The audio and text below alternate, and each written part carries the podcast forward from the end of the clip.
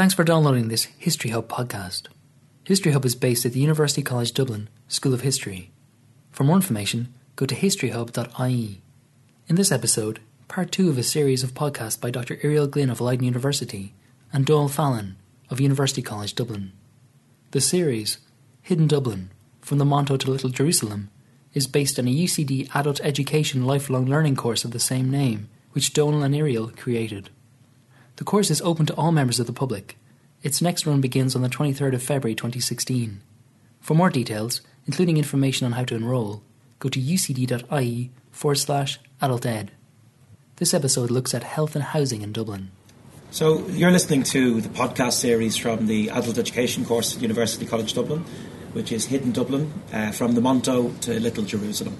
Uh, and this is an adult education course that was created by, uh, by myself, Donal Fallon. I'm a historian in University College Dublin, primarily interested in the, in the social history of Dublin. Uh, and Dr. Irial Glynn, who largely was interested in, in migration. Uh, and we came together and created this class, which we kind of hoped would shine a light on some forgotten aspects and some overlooked aspects of Dublin's history. Now, one class we teach looks at health and housing in Dublin historically. And this is a hugely important way and a very kind of insightful way of, of looking at Dublin in the 19th century and in the early 20th century. Uh, I'm inclined to agree with Mary Daly from UCD. She said that when you know when you look at working class housing, you're looking at virtually all aspects of the city's economic and social structure. Housing is related to income and employment, to the geographical organisation of the city, and to matters of health and sanitation. Now, one thing we touch on over the course of, of this class, I suppose, is the great the great disparity in Dublin between the very poor and the very wealthy. And when you look at housing and when you look at health, you get a sense of the class divisions in the city and just how pronounced and how profound they were. Uh, and we also like to bring in accounts of Dublin from people that were there, people that saw Dublin, be it Benjamin Franklin, be it Frederick Douglass, or other visitors to the city, uh, who are often shocked by the extreme poverty and the extreme division in, in Dublin society. And Irial, you have a great quote to start things off. Yeah, well, in 1853, the summer of 1853, a writer named George Augustus Sala was um, sent by Charles Dickens to Dublin to do various pieces on Dublin, and he, he, talks about how, you know, on his arrival, he's struck by what a quote a magnificent city in the midst of some of the most beautiful scenery in the world. So he's touching upon what you know we discussed during the, the course how Dublin is, is quite a divided city. On the one hand, you know you have these incredible pieces of architecture like the Royal Exchange, what later what, what is now the City Hall, the Customs House. But on the other extreme, he, he talked about when he kind of stumbled across um, the Coombe and around the Liberties, he saw a very different world there. And, it, you know, because he was talking about how, you know, you can wander around Dublin for days without seeing a drunken man. Yet, when he came to Bull Alley, he, talked about a very narrow and filthy little bulk-headed avenue of butchers' stalls. And, you know, he was revulsed by and the, the stench, the puddles of blood gathering around uh, the, the, area, you know, from these butchers. And he, he, talked about the fading glory of St. Patrick's Cathedral. So he, he, talked about it being a venerable, majestic building, a chaste and elegant example of the most glorious period of pointed Gothic architecture. But then he, he talks about how, you know, it, with its great tower and noble proportion, it dominates the city, but it stand, stands here as an anomaly, a discrepancy, an almost unused fame, unreverenced, unsympathised with, unhonoured, disavowed, disliked. And, you know, he, he, talks about some of the issues that were going on in Dublin at the time, some of, you know, the dirt and, and the, the, the quality of housing, you know, and, and yeah, you have to remember around this time, there were a lot of, there were various epidemics in the city. So in the 18, early 1830s, the late 1840s, 1850s, again, there, there are huge cholera mm. epidemics.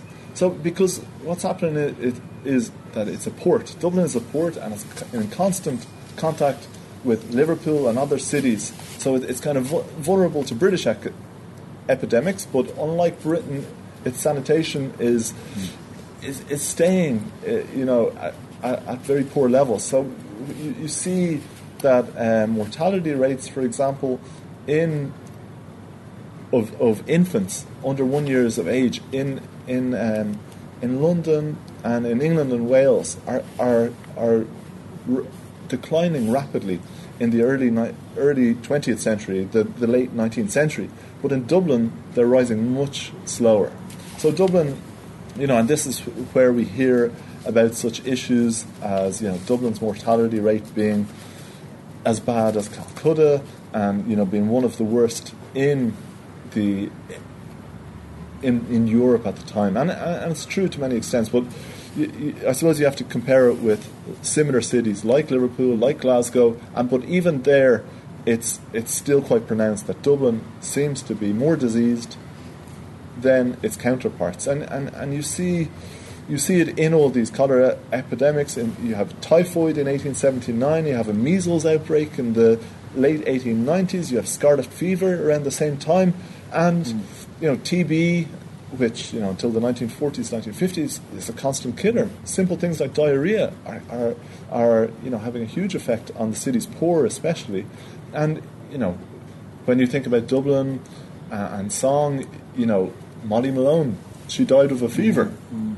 You know, because she's probably eating these mollusks, yeah, and these the, cockles and mussels. The downright denial by many medical figures at the time of the contagious nature of disease is quite astonishing. No one seems to make the connection, the very obvious connection, that you know people are dying because of the conditions they're living in. That many of these diseases that are wiping out people are contagious and infectious, and it's not really until Charles Cameron comes along uh, and he makes the blindingly, you know, obvious uh, connection between housing conditions in the city and the shockingly high infant mortality rates. Uh, Cameron, I think, is is one of the most overlooked characters in the history of Dublin. If anyone deserves a statue in the city, it's him. Uh, and he's an unlikely hero for Dublin. You know, Charles Cameron comes from a unionist background. Uh, he's, he's, a Freemason. He has the very unusual honour, actually, of being one of the only employees of Dublin Corporation who ever had the freedom of the city uh, awarded to him. But he is making the point in the 1870s and the 1880s and the 1890s that you know you're seeing such high infant mortality rates in Dublin because of the nature of housing in the city. James Connolly, who wouldn't share many political views or any political views with Charles Cameron, becomes a great admirer of his work on the interest of public health. And he quotes Cameron often. Uh, he quotes him very famously. He says, I've always maintained that the comparatively high debt rate of Dublin is mainly due to the large number of the very poor who reside in it and reside together. Amongst the poor in every town, the debt rate is much higher than it is amongst the higher middle classes. But Dublin has an unduly large population. Sorry, that Dublin has an unduly large population. is proved in several ways, but chiefly by the fact that an unusually large number of families occupy only a single room each. Uh, and Cameron believes that this is the problem. You know, that it's the it's the crammed living conditions of the city that's contributing to the spread of infectious disease. Uh, taken up on that, you know, when you look at the mortality of children um, of young children between one and five years of age per 1,000. So you're looking at some of the figures provided in Mary Daly's book, which the deposed capital, which is very much uh, was prominent in our course. by when you look at it by class, in 1905, a um, I think a labourer's kid is something like 12 or 15 times more likely mm. to die than a, someone in the professional classes middle classes, a bit, you know, hi, higher mortality than the professional classes, but still very low. Artisans, again, better than the labourers, but still uh, quite high. But the labourers really stand out. That, class is such a, an issue when it comes to health and housing. What's incredible with class is that these people are living on top of each other. The very poor and the very rich are living right on top of each other. Uh, Cameron, for example, Charles Cameron, famously, he brings uh, Prince Albert Edward around the slums of Dublin. He's here in 1885 uh, and he doesn't have to go too far. You know, Albert Edwards being wined and dined in Dublin Castle. Uh, and, and, he walks him around the neighbouring slums, like in, in, in, the very vicinity, Golden Lane, right beside Dublin Castle. And Albert Edward is absolutely horrified by what he sees. But this is happening literally within spitting distance uh, of Dublin Castle. So the, the, poor and the very rich are living right on top of one another. And that's something I find remarkable. Uh, not like today where you, you have areas of the city that we define as working class, middle class, you know, there's more layers in Irish society, and there's an onion, of course, lower middle class, blah blah blah. But in, in, in the, the although, 19th century, although rarely mentioned in Irish history and Irish society, yeah. you know that there's this kind of, I don't know, this, this myth that Ireland is less class centric than, than Britain. But really, when you when you dig down, oh yeah, it's it's, a, it's an intensely class divided society. But it's incredible when you're looking at, at health in the city that people are dying of diarrhea in Golden Lane and they're right beside Dublin Castle where huge banquets are taking place. It's an incredible thing. It's the size of the city. Dublin has always been, it's a small city. And, and, that's one thing I find so interesting about this period of time the disparity is not between different areas of the city; it's between different streets in the same area of the city. Yeah, well, just this is going to be touching, I suppose, on um, another podcast where we talk about immigration in the city, but something that, that where this is reflected is actually if you're looking at Jewish families um, in the kind of what we see as Portobello area around South Circular Road um, today, they had actually a much better uh, mortality rates. Their their cleanliness levels, mm. you know, because of cultural factors, were much better than the Irish. Um, their Irish neighbours. So you know, you talk about how sometimes different streets things were going on, but this was like in the same streets because mm. of, of different cultures they they actually were um, weren't seeing the ravages of some of these epidemics that we, we talk about. It's worth as well kind of defining like you know what what is the working class? you know, who are these people that are that are, are dying of infectious disease in the nineteenth century and the early twentieth century? And they're they're a lot broader than people might think. People that are living in tenement Dublin, you know, we look for example at uh, at Henrietta Street, the nineteen oh one census and among other things, there's a binder, bookbinding finisher, fishmonger, ladies' nurse, bridle stitcher, coach trimmer, van driver, iron roofer, housekeeper, plumber, butler, brewery labourer, uh, and general labourer. That's the one that keeps coming up. Uh, and that's a problem in that, you know, people in Dublin, general labourers work when they're required.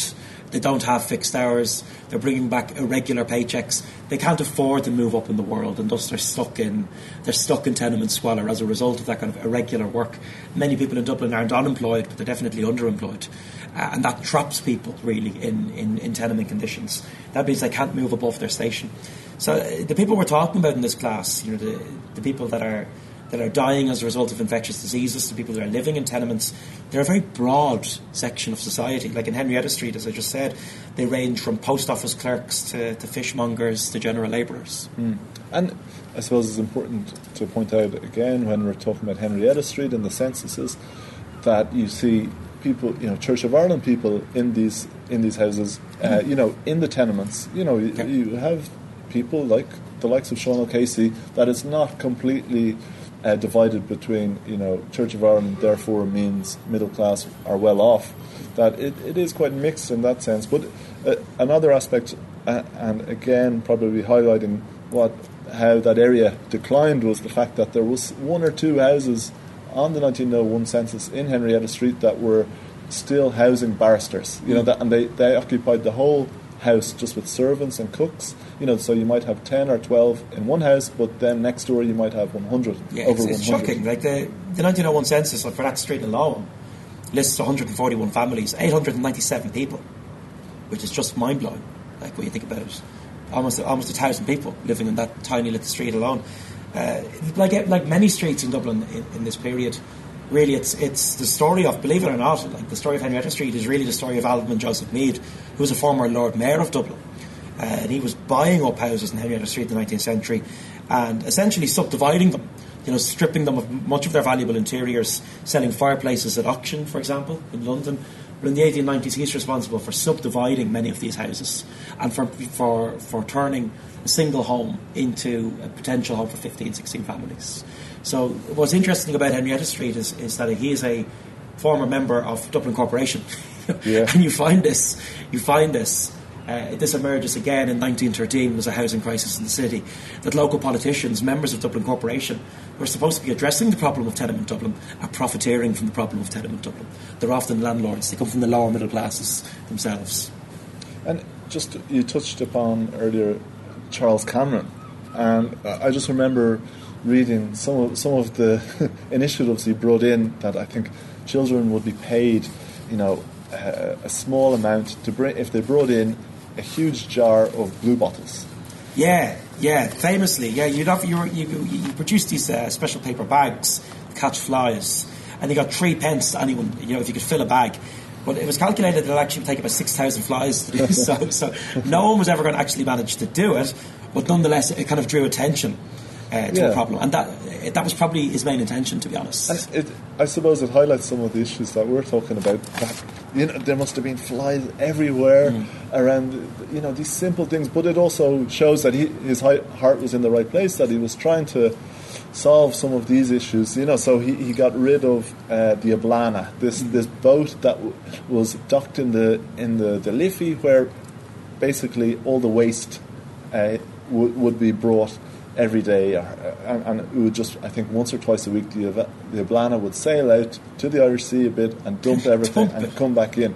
but it, it just shows you why there were such issues, you know. And there's and there's also, you know, again looking at the censuses, you, you see, you know, that there's there's pig farms sometimes beside these tenements, and there, there's problems with milk. You know, that's a that's a huge issue with typhoid. Milk, people keeping livestock in the back of tenement blocks. Like to us, that just sounds unimaginable. Uh, but the milk is a huge problem. It's contributing massively to the infant mortality rate, without a shadow of a doubt. Uh, he, he's, he's, he's a very noble character, Cameron. I mean, he, never allows his own politics to interfere in the job at hand. You know, he opposes the 1916 Rising. Himself and the house, the housekeeper are out handing sandwiches and cups of tea to young English soldiers as they march into Dublin. Yet he goes to Frongoch in Wales. He goes to the internment camp in Wales, where the rebels are being kept, and he inspects their health and their conditions there. So, so Cameron, he's motivated by a genuine concern uh, for public health. And he's, he's a rare example of someone in Dublin Corporation at that time who has very noble commitments to the very poor people of Dublin. Often people who didn't vote, didn't have the right to vote in the early 20th century, uh, but he, he maintains this, this great sense of compassion towards them.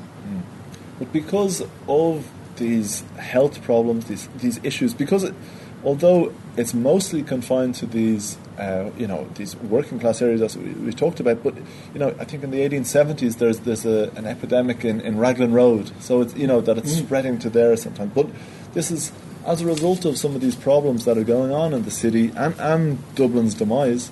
You have a lot of professionals moving out to these new-founded Yeah. suburbs.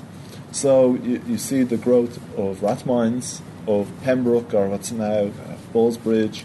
You um, and that's very much where the professionals are going. Yeah. But then you have Clontarf and Drumcondra, where uh, let's say the, the, the petty bourgeois are going uh, more and more. But and, and, and you also see the development of the railway suburbs. So the Blackrock, the Kingstown, what what we now know as Dún Laoghaire, even Bray, and and I suppose you do see it with the working class in Kilmainham more so Yeah. with, with, with the trains. And so- so also it's important to talk about how Dublin has, has been linked around the country by these the, this trail network. And there are good houses being built in the city. Uh, but the problem is they're just beyond the reach of the very poor. You know, you have the likes of the Dublin Artisan Dwelling Company. They're hugely important in the story of Dublin. They kind of burst onto the stage in the 1860s. Uh, and they're, they're building basically homes for the working classes. But the problem is they're building homes basically for the skilled working classes. The, the artisans. This artisan, it's, in, it's all in the name. You know, in places like Stoneybatter. Uh, and the problem is that the, the rent is, is just too high. Joseph O'Brien has written quite a lot about them. He says that by 1900 they built about 2,500 separate dwellings, mainly in the Harold's Cross area. So my favourite example of their work, actually, and listeners are probably familiar with it, uh, the beautiful apartments in Temple Bar, built by the Artisan Dwelling Company. But the, the rent is just too high. They're not for a general labourer. Other people that are building houses, famously, there's the Iveagh Trust, uh, established in 1890 by the Guinness family, and Edward Cecil Guinness. He certainly had plenty of money to play with, Lord Iveagh. I think he retired at 40 years old, the richest man Ireland had ever seen, having floated Guinness on the London Stock Exchange. Uh, and Guinness did remarkable work, especially around the Bull Alley area, you know, historically a very, very poor area. Uh, and what they built there included a lodging house, public baths, a recreational building. The Guinness family were very much a unionist family. Uh, and people have written about this. Uh, they call it a, a unionist, an enclave of unionist social reform in a decaying nationalist city. But again, that wasn't for everyone. That was largely for Guinness workers alone.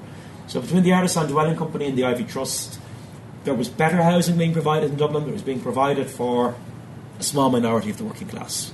And of course, if you fell into that general labour ca- category, you were in serious trouble because you were depending either on the mercy of landlords uh, or Dublin Corporation, who history shows were not particularly good at building houses. And yeah, when you when you look at who's living in the city and who's living in the suburbs, then you, you see this kind of class divide becoming more and more apparent. So you have the professionals living in the suburbs, you have the unskilled predominantly in the city.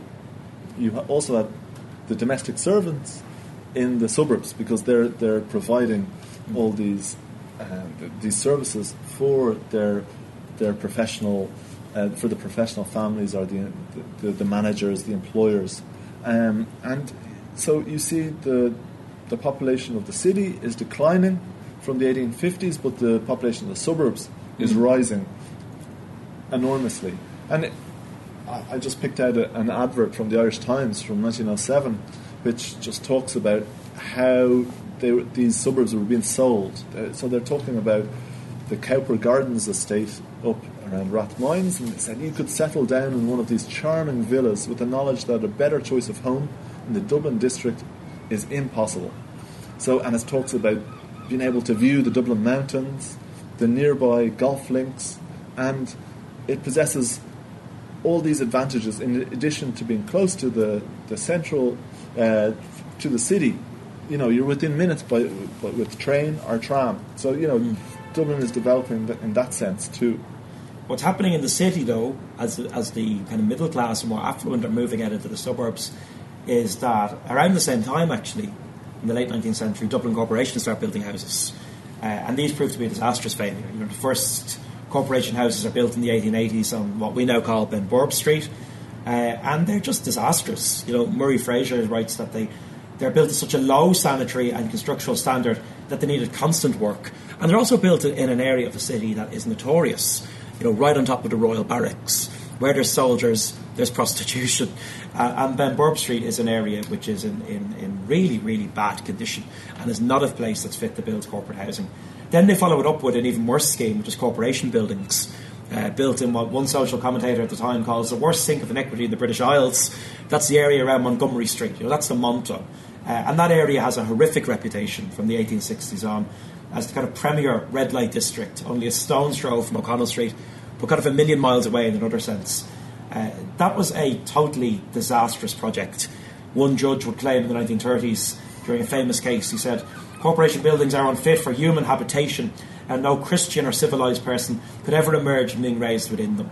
So, the criticism that's being made of Dublin Corporation in the late 19th century is a fair criticism that they're in the business of clearing slums, only to build new slums on top of them. And just, I suppose, come and touching on what you mentioned just there, this area, you know, this Monto area, so um, around, you know, well, they, they kept changing the names of the streets to, to try and deter people from going or, or try to change um, its location, but it, it was very much around this area around Talbot Street, what we know today as Talbot Street and, and Railway Street, become between those areas. And you know, it was estimated in the 1870s around there was around 1,700 prostitutes in Dublin. So this is not something that's you know completely hidden. It's hard to hide. As in, once they, you know, I think in the, around 1900 they tried to clear out. The, an order came from above that they did to clear out the Monto. But what happened was the women started going towards Sackville Street. Yeah, Um, Grafton Street became a place where you could pick up prostitutes, and I mean, this was the Victorian times. People were horrified by the sight of uh, women selling themselves on Grafton Street. So, out of sight, out of mind was definitely the attitude of some people, without a shadow of a doubt. But that the corporation thought that was a fit place to house people is just remarkable. And how do you keep children away from all of this when you put giant gates in the complex? Anyone you talk to that lived in corporation buildings, their memory are these giant gates that led into the complex. And what happened beyond the gates, children were not meant to see, but of course they did. It was right on their doorstep. Hmm. And these places are, are visited by you know many of the famous figures in Dublin history.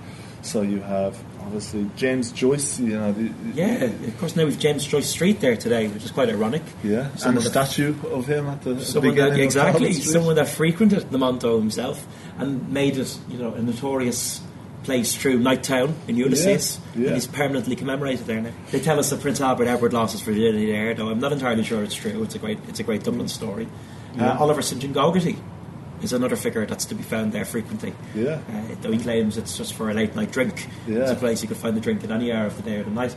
But it's it's a place that people are, are, are drifting in and out of. Phil Shanahan's pub, which is there, becomes a well known rendezvous point for IRA members. Uh, like the area is not only seedy, it's seditious. And well, you, mentioned St John Gogarty, so he, he, he wrote a, few lines about Joyce and his visits to Monto. He, he, said, There is a young fellow named Joyce who possesses a sweet tenor voice. He goes down to the kips with the sam on his lips and biddeth the harlots rejoice.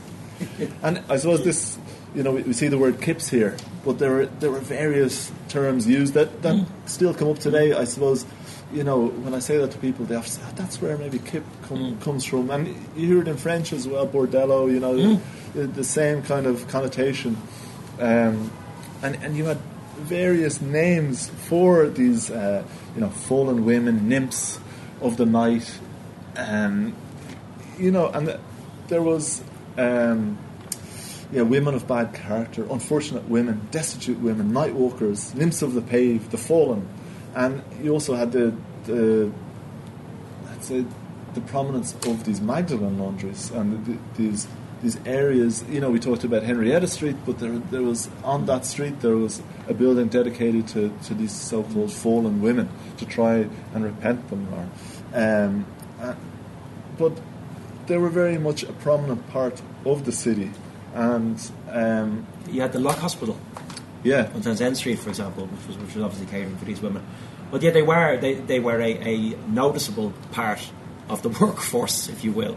Uh, I know it was I think it was Frederick Engels who said not the oldest, not the oldest profession, the oldest oppression, but whoever one chooses to view it, they were a noticeable part of the Dublin workforce, Yeah. and uh, they're an important part of the story of health in the city, without a doubt. Yeah, there's huge issues, as you said, with the Lock Hospital. The, you know, because on top of some of the diseases uh, that we mentioned, you know, the, the, because of the sanitary aspects, there's all these issues, and you you also hear, um, you know, some stories about what um, how, how they tried to get around this. The, these women. So Terry Fagan, who who's from the area, from um, I think brought up in the corporation buildings, and, and, and the kind of leading light of the Dublin North Inner City Folklore Project, talks about how uh, in his book, and also you know he, he also does walks around the city for those lucky enough to ever attend them. You know, he talks about how they sometimes gave freebies to medical students in order for, for them to write kind of certificates saying that, that they ensure that these women have no issues, no diseases, um, whereas this, the medical students didn't know that and they just wanted their um, And to go without paying. what's often overlooked is, is what closes Monto. You know, it's not a, it's not a health initiative on the part of the city. You know, it's largely uh, the endeavours of, of Frank Duff, the Legion of Mary. You know, a quiet, unassuming civil servant uh, who opens the Santa Maria Hostel on, on Harcourt Street, and he organises the famous raid on Monto uh, by William Murphy, the Garda Commissioner, which, which you know it happens in, in, in I think it's 1924, post independence, uh, and it's closed down in spectacular style. But it, it's a layman's religious organisation that puts the pressure on Monto rather than the authorities themselves. So that's another interesting dimension of the story. Irish na- Irish nationalists, should be said, took a very amusing kind of attitude towards venereal disease. They kind of regarded it as uh, a byproduct of Britain's presence in Ireland. You, know, you often read in Irish nationalist newspapers that they're laying the blame uh, at the feet of the various garrisons across the city, and they point out that venereal disease is rife, you know, in places not only like Dublin, but in parts of Kildare and Sligo and Cork and Limerick, wherever you have a British garrison presence. But venereal disease rates in 1923 and 1924, post-Irish independence, remain surprisingly high. Uh, it's interesting that when Monto is eventually closed, it's not any great health initiative on the part of the city or the state. It's a layman's religious organisation. It's the pressure that's brought to bear by the Legion of Mary. And the fact that Frank Duff, who's kind of quiet, unassuming civil servant, uh, is able to bring the Garda Commissioner, William Murphy, on side and is able to force the closure of Monto, it's kind of it's indicative of what is to come, really, in post-independence Ireland and the deep role, the important role that kind of Catholic ideas will play there.